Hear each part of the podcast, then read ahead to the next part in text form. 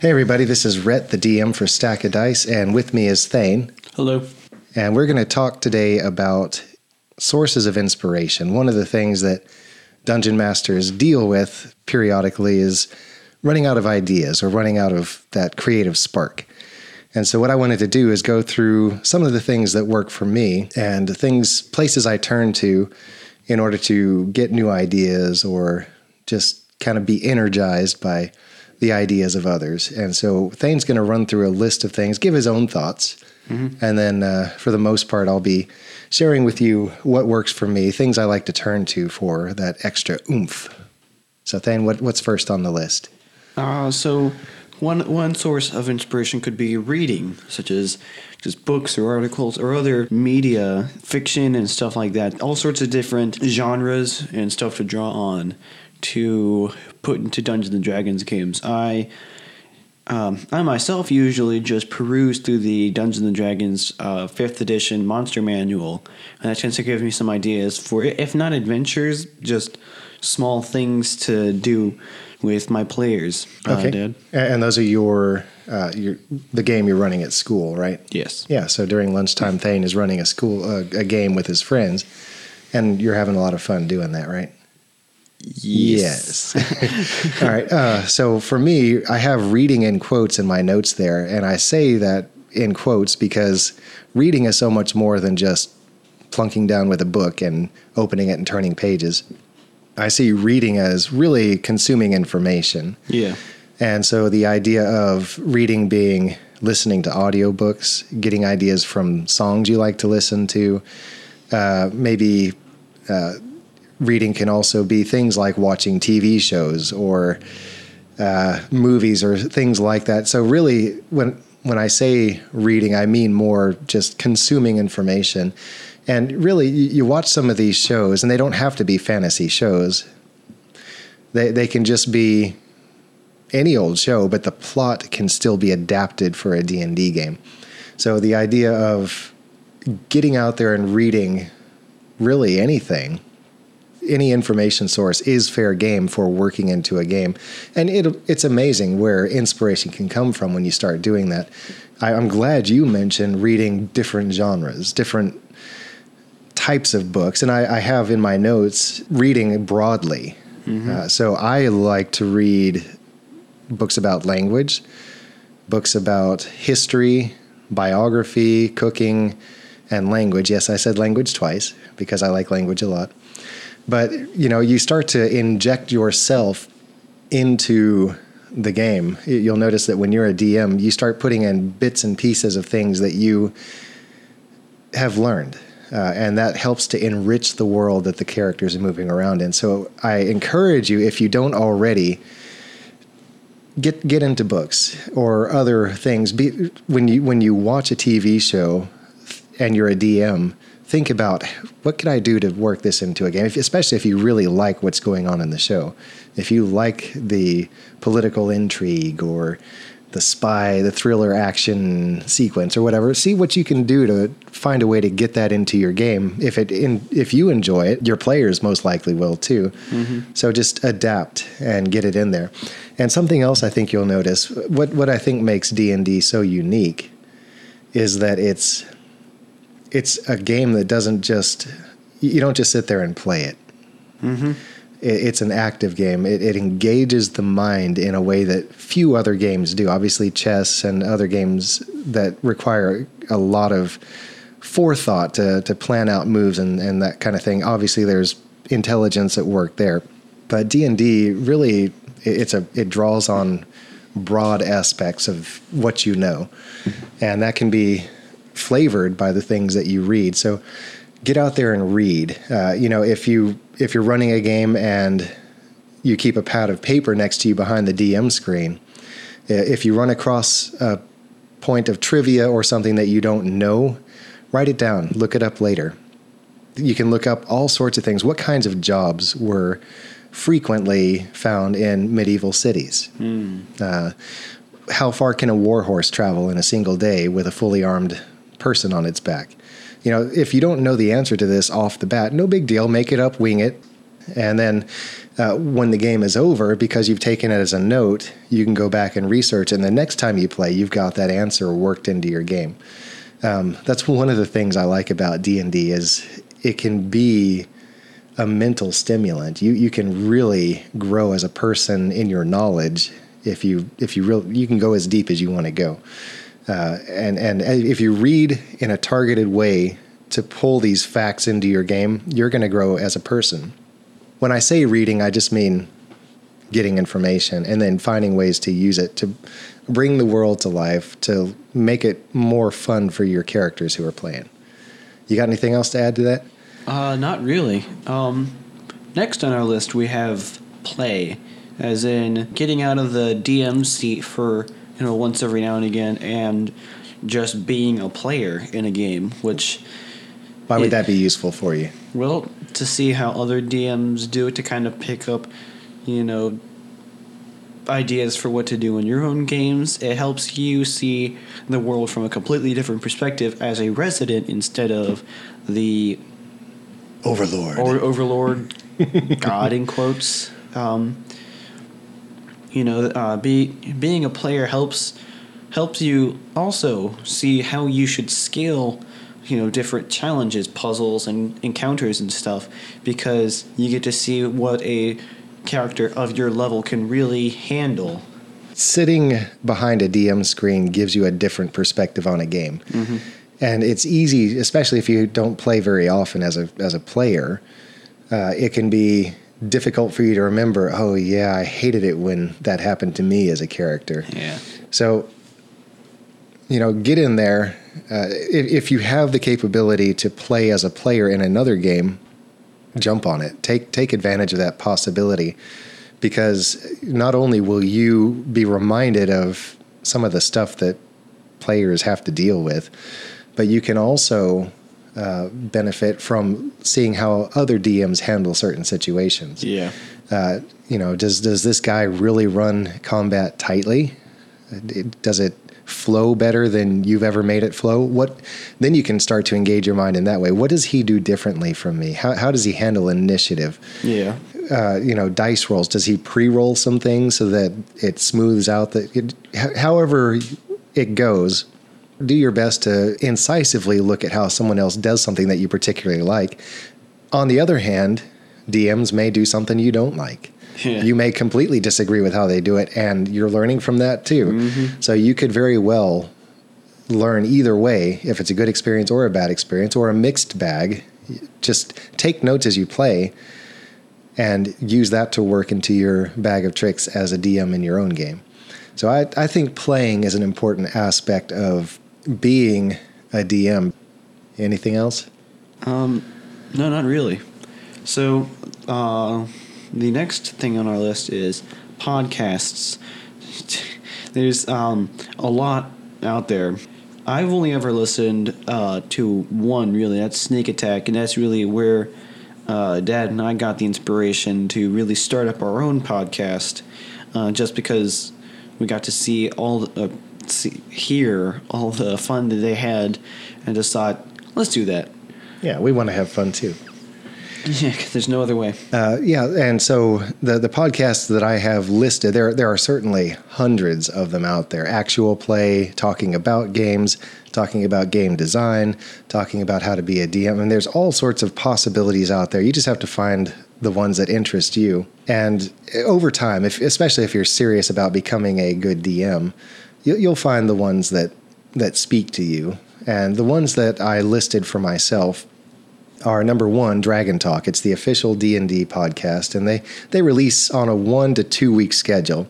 Sometimes it's a two week gap sometimes it's just a one week gap however this is coming right from wizards of the coast. It's coming from the crew that works directly with d&d and i like the banter between the hosts uh, greg tito and shelly mazzanoble. Do, do a good job of having fun together and that lightens the mood of it.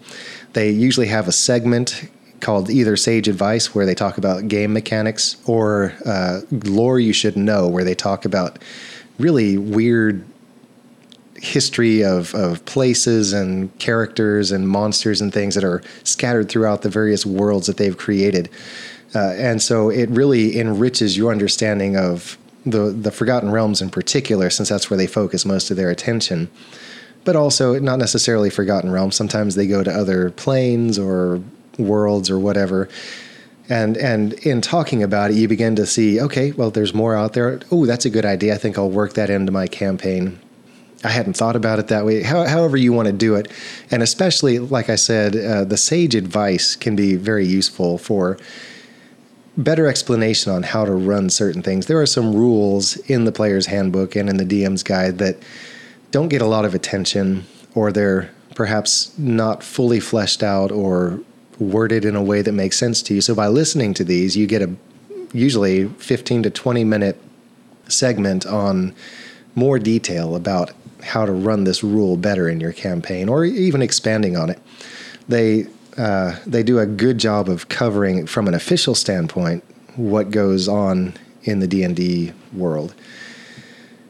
The next one I have is one called the DM's block, Dungeon Master's block. And that is a it, has been around for years as far as I know.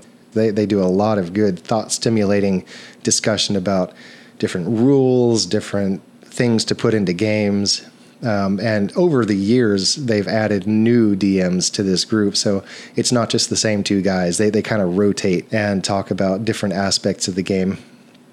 And it's a lot of fun to listen to. They, they do some good things. They bring in guest speakers and so on. Lots of good stuff. So check out the DM's block. And then the third one I have is Sneak Attack. And really, like Thane said, that was the impetus for our own desire to get into podcasting. We saw how much fun they were having. We wanted to do it too and uh, just we're having fun in the process. Yeah, yeah, we've had our share of hiccups, which we'll address in another special episode. Yeah, but we're we're doing it, and hopefully it'll be worth something to somebody. Hopefully. What you got? Um, uh, we have videos. Yeah, so with videos, uh, one of the things I wanted to point out is check out YouTube. There's all sorts of stuff about role playing game mechanics and how to be a good DM.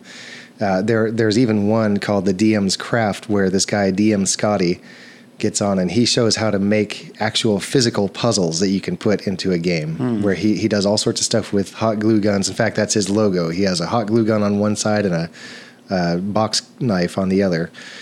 And though these are subscription services, so as these people release these videos, you can be notified. Hey, there's a new one. There's a new one. There's a new one and that way you can keep up with new stuff. There's all sorts of creative folks in this in this industry, all sorts of people who are doing neat things with the game, uh, taking it different directions, giving mm-hmm. giving you new ideas. And so when I feel like I'm running out of steam as a DM, I'll just go watch a DM craft video. There's all sorts of neat stuff out there. So just be sure to check out things like YouTube. Find a good subscription channel that has stuff that shows up periodically, you know, maybe every week or so, and, and, is up to date. Make sure that the person is still active. Certainly, there's nothing wrong with archived stuff. If you find somebody who did some really neat stuff five years ago, sure, do it. But it's it's nice to have new stuff coming in. Yeah. Uh, so check that out. Next, we have Twitter. Okay, I know you don't do a whole lot on Twitter because mom and I have said no. but the, the nice thing about Twitter is because I know they've changed it recently, the, the character count has gone up, but because it's generally smaller entries uh, on Twitter, about 140 characters, you can have uh, bite sized tips on how to how to do stuff in games. And again, mm-hmm. you can follow all sorts of different organizations and people that do D and D related stuff. So Wizards of the Coast, D and D itself, uh, your favorite podcast, they almost inevitably end up on Twitter because they can do really quick updates in a small amount of characters, and you get that. Hey, here's what's going on with us, uh, and then you can go check it out. And then generally they have a link to more detailed information. So it's just a good way of keeping up with events going on in that person or group's world and just enough to get your attention or remind you, hey, that's right, I wanted to follow what they're doing. So Twitter, I think, is a good way, and, and obviously we have our own Twitter feed that's at Stack O Dice, mm-hmm. and so if you ever want to come check us out and see what we're up to, certainly do come by, drop in, and follow us, and uh, post something to let us know what you're thinking about. Uh, are you learning stuff from us? Are you learning what not to do from us? Let us know. We have observation. What do you think about observation? It's kind of kind of like reading, but just what you see out and about. You know, maybe you're walking along and you see a thing that inspires A you. wild thing appears. All right, yeah. So what I had in mind with that was keep a little notepad or notebook with you. And uh, so, generally speaking, in a D&D game, NPCs are nothing more than wallpaper. They're very two-dimensional. They they stay in the background. They don't really ever vault to the forefront. Yeah. And I think we do ourselves a disservice as a DM when we try and create a game world and all of our characters are stale and cardboard cutouts. If you start observing how people interact with each other, you're at the grocery store or at school or you're whatever at work. Notice how people talk to each other. Gather little snippets of conversation, and you'll you'll find that that adds a depth to your world. The characters come strolling into town, and you hear somebody.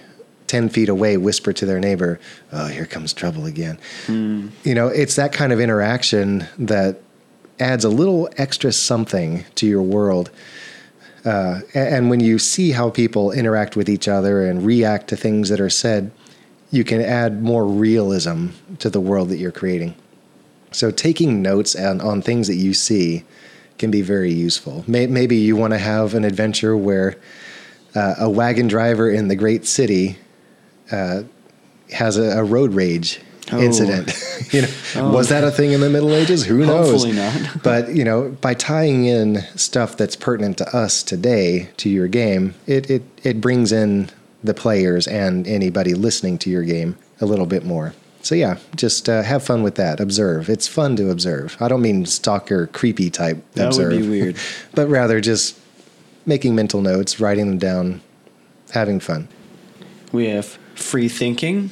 You Yeah. know, there's nothing wrong with just sitting there and staring at a wall until inspiration comes and hits you upside the head with a two by four. Well, with that, what I was thinking about was our walks together. Before Yeah. we realized that you were going to be a player, we would take extended walks and just talk about the game world. Yeah. And the thing about this aspect of inspiration is by having somebody to talk with, you both have your own ideas and you're bouncing them off each other. And one of the things that I told Thane in our early walks was don't think that any idea is too out there. Just throw it out there and we'll talk about it. And maybe there's a germ of something in there. So, not limiting your mind to only the things that seem to make sense. Sometimes your game needs some nonsense. Sometimes you need to have something fun and Yeah. different. So just allow your mind to explore these different possibilities and don't limit yourself to things that could be fun for your players. Uh, I have some interesting ideas that maybe will work into the Stack of Dice game series, but we'll see. Uh, yeah, just have fun with it, open up your mind, and see what comes out. Lastly on our list, we have talk with your players. You know, there's also nothing wrong with just chatting with, you know, one of the people in your game because that, you know, that those, those are your clients. Those are the people who you who you are catering to, and so it's important to keep tabs on what they would like to see in your game, so you can add that in. Uh, for example, I was running my game at high school, and uh, a new guy came up, and he, I, he wanted his character to be searching for a sacred, for a holy frying pan that he wanted to call the sacred icon. I said, yes. he found it, and then he got turned into the frying pan, and that, that was all a good laugh for all of us, except for him. But yeah, He's dealing with it. he's dealing with it. Yeah. uh, So really, you know, you'll be amazed at the kinds of things your players come up with. It's a lot of fun to work in the things they want to do. Ask them. You know, every group that you play with is going to have a different composition, and even the same person on a different day could have a different thing that they're looking for to get out of the game. Uh, some people just like the combat aspect. Some people like the world building aspect. Some people like to solve puzzles. Some people like to explore. You know, by talking to your players, by listening to what they want, you're going to get more ideas of what to put into your game. So be inspired by your players because ultimately, you as the DM are trying to make a story that your players find compelling. Otherwise, they're not going to continue to play. Yeah. So by asking them, hey, are we doing what you want to do? Are we having fun? Is the game going the way that you want it to? And just listen to their response. Don't don't interject. Just listen and hear them out. The fun part is by working your players in and giving them a voice, you're really helping to enrich the world. And you keep your finger on their pulse, and the world will continue to grow and have that feeling of aliveness that you want it to have. So, really, that's it. I just wanted to go over these sources of inspiration. There may be others that we've missed, some obvious ones, uh, but generally speaking, these are the things that I do when I'm struggling with ideas, when I'm feeling kind of burnt out as a DM. Mm. Go see what other people are doing. And you're going to find that there's plenty out there. And hey, we want to hear from you. If you're running short on Steam, tell us about it. Hit us up at Twitter at Stack of Dice and let us know. You know, maybe we can just give you uh, some advice or push you in the right direction to find somebody who can help you. And in the words of National Novel Writing Month, I, I remember seeing this uh, if all else fails, set something on fire. Put something on fire in your game and uh, see what the characters do with that. We hope this has been useful for you. We'd like to hear from you again at Stack of Dice on Twitter and tell us what you have to say. See you soon.